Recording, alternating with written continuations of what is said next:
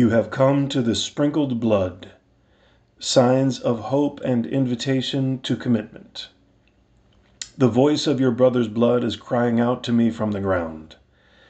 It is not only the voice of the blood of Abel, the first innocent man to be murdered, which cries to God, the source and defender of life. The blood of every other human being who has been killed since Abel is also a voice raised to the Lord. In an absolutely singular way, as the author of the letter to the Hebrews reminds us, the voice of the blood of Christ, of whom Abel in his innocence is a prophetic figure, cries out to God. You have come to Mount Zion and to the city of the living God, to the mediator of a new covenant and to the sprinkled blood that speaks more graciously than the blood of Abel. It is the sprinkled blood. A symbol and prophetic sign of it had been the blood of the sacrifices of the Old Covenant, whereby God expressed his will to communicate his own life to men, purifying and consecrating them. Now all of this is fulfilled and comes true in Christ. His is the sprinkled blood which redeems, purifies, and saves. It is the blood of the mediator, of the new covenant, poured out for many for the forgiveness of sins. This blood, which flows from the pierced side of Christ on the cross, speaks more graciously than the blood of Abel. Indeed, it expresses and requires a more radical justice. And above all, it implores mercy. It makes intercession for the brethren before the Father, and it is the source of perfect redemption and the gift of new life. The blood of Christ, while it reveals the grandeur of the Father's love, shows how precious man is in God's eyes and how priceless the value of his life.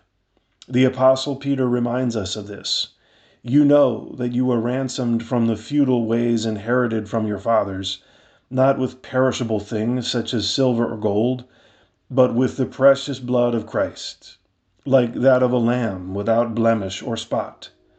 Precisely by contemplating the precious blood of Christ, the sign of his self giving love, the believer learns to recognize and appreciate the almost divine dignity of every human being and can ex- exclaim with ever renewed and grateful wonder, How precious must man be in the eyes of the Creator if he gained so great a Redeemer, and if God gave his only Son in order that man should not perish, but have eternal life.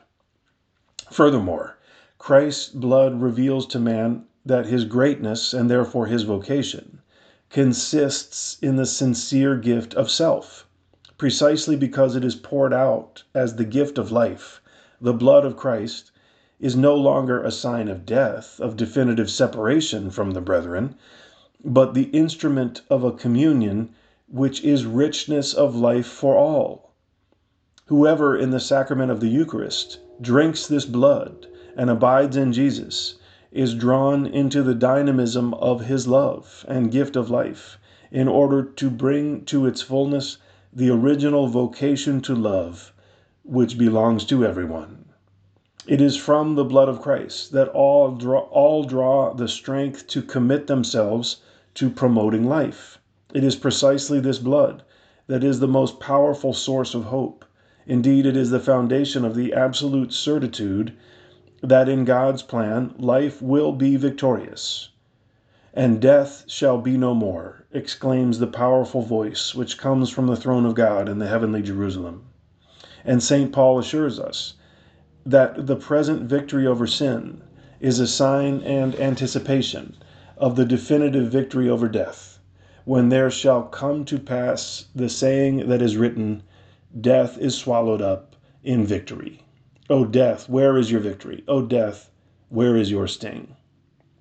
In effect, signs which point to this victory are not lacking in our societies and cultures, strongly marked though they are by the culture of death. It would therefore be to give a one sided picture, which could lead to sterile discouragement if the condemnation of the threats to life were not accompanied by the presentation of the positive signs at work in humanity's present situation.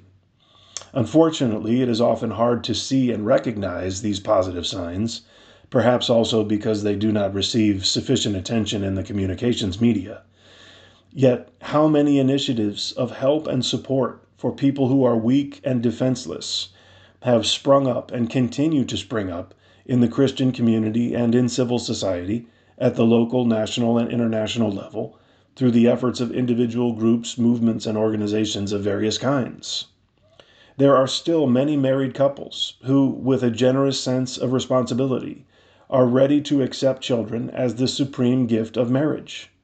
Nor is there a lack of families which, over and above their everyday service to life, are willing to accept abandoned children, boys and girls, and teenagers in difficulty, handicapped persons, elderly men and women who have been left alone. Many centers in support of life or similar institutions are sponsored by individuals and groups which, with admirable dedication and sacrifice, offer moral and material support to mothers who are in difficulty and are tempted to have recourse to abortion.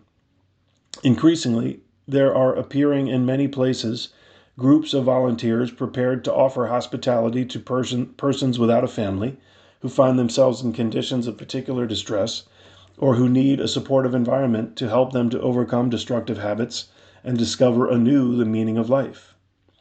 Medical science, thanks to the committed efforts of researchers and practitioners, continues in its efforts to discover ever more effective remedies, treatments which were once inconceivable, but which now offer much promise for the future are today being developed for the unborn, the suffering, and those in an acute or terminal stage of sickness.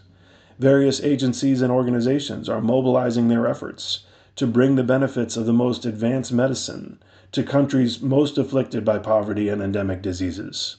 In a similar way, national and international associations of physicians are being organized to bring quick relief to peoples affected by natural disasters, epidemics, or wars.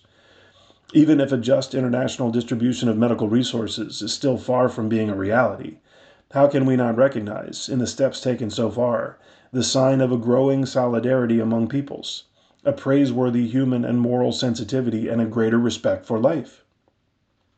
In view of laws which permit abortion, and in view of efforts which here and there have been successful to legalize euthanasia, movements and initiatives to raise social awareness in defense of life have sprung up in many parts of the world. When, in accordance with their principles, such movements act resolutely but without resorting to violence, they promote a wider and more profound consciousness of the value of life and evoke and bring about a more determined commitment to its defense.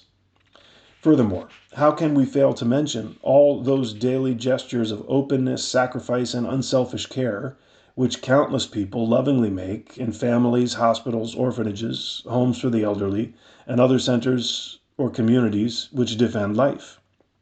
Allowing herself to be guided by the example of Jesus the Good Samaritan and upheld by his strength, the Church has always been in the front line in providing charitable help. So many of her sons and daughters, especially men and women religious, in traditional and ever new forms, have consecrated and continue to consecrate their lives to God, freely giving of themselves out of love for their neighbor, especially for the weak and needy. These deeds strengthen the bases of the civilization of love and life, without which the life of individuals and of society itself loses its most genuinely human quality. Even if they go unnoticed and remain hidden to most people, faith assures us that the Father who sees in secret not only will reward these actions, but already here and now makes them produce lasting fruit for the good of all. Among the signs of hope, we should also count the spread, at many levels of public opinion, of a new sensitivity ever more opposed to war as an instrument for the resolution of conflicts between peoples, and increasingly oriented to find effective but non violent means to counter the armed aggressor. In the same perspective, there is evidence of a growing public opposition to the death penalty, even when such a penalty is seen as a kind of legitimate defense on the part of society. Modern society, in fact, has the means of effectively suppressing crime by rendering criminals harmless without definitively denying them the chance to reform.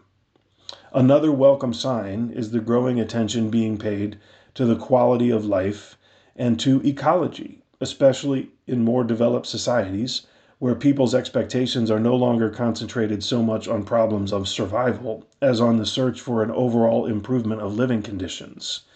Especially significant is the reawakening of an ethical reflection on issues affecting life. The emergence and ever more widespread development of bioethics is promoting more reflection and dialogue between believers and non believers, as well as between followers of different religions, on ethical problems including fundamental issues pertaining to human life. This situation, with its lights and shadows, ought to make us all fully aware that we are facing an enormous and dramatic clash between good and evil, death and life, the culture of death and the culture of life. We find ourselves not only faced with, but necessarily in the midst of this conflict. We are all involved and we all share in it with the inescapable, inescapable responsibility of choosing to be unconditionally pro life.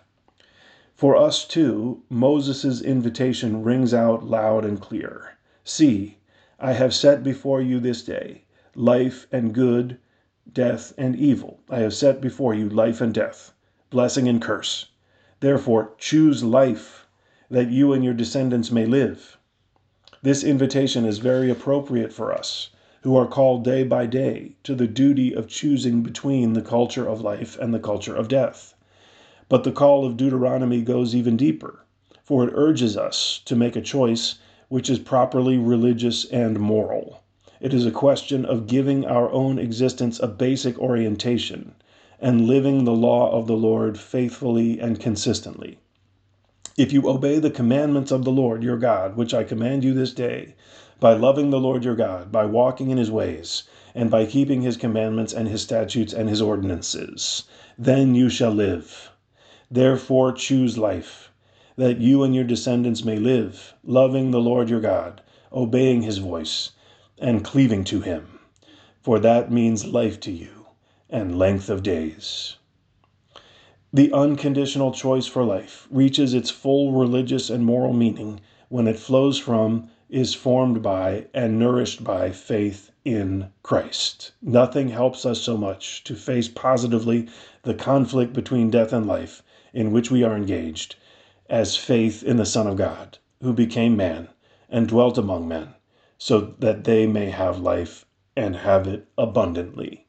It is a matter of faith in the risen Lord, who has conquered death, faith in the blood of Christ, that speaks more graciously than the blood of Abel. With the light and strength of this faith, therefore, in facing the challenges of the present situation, the church is becoming more aware of the grace and responsibility which come to her from her Lord of proclaiming, celebrating, and serving the gospel of life. Next time, the first part of chapter 2.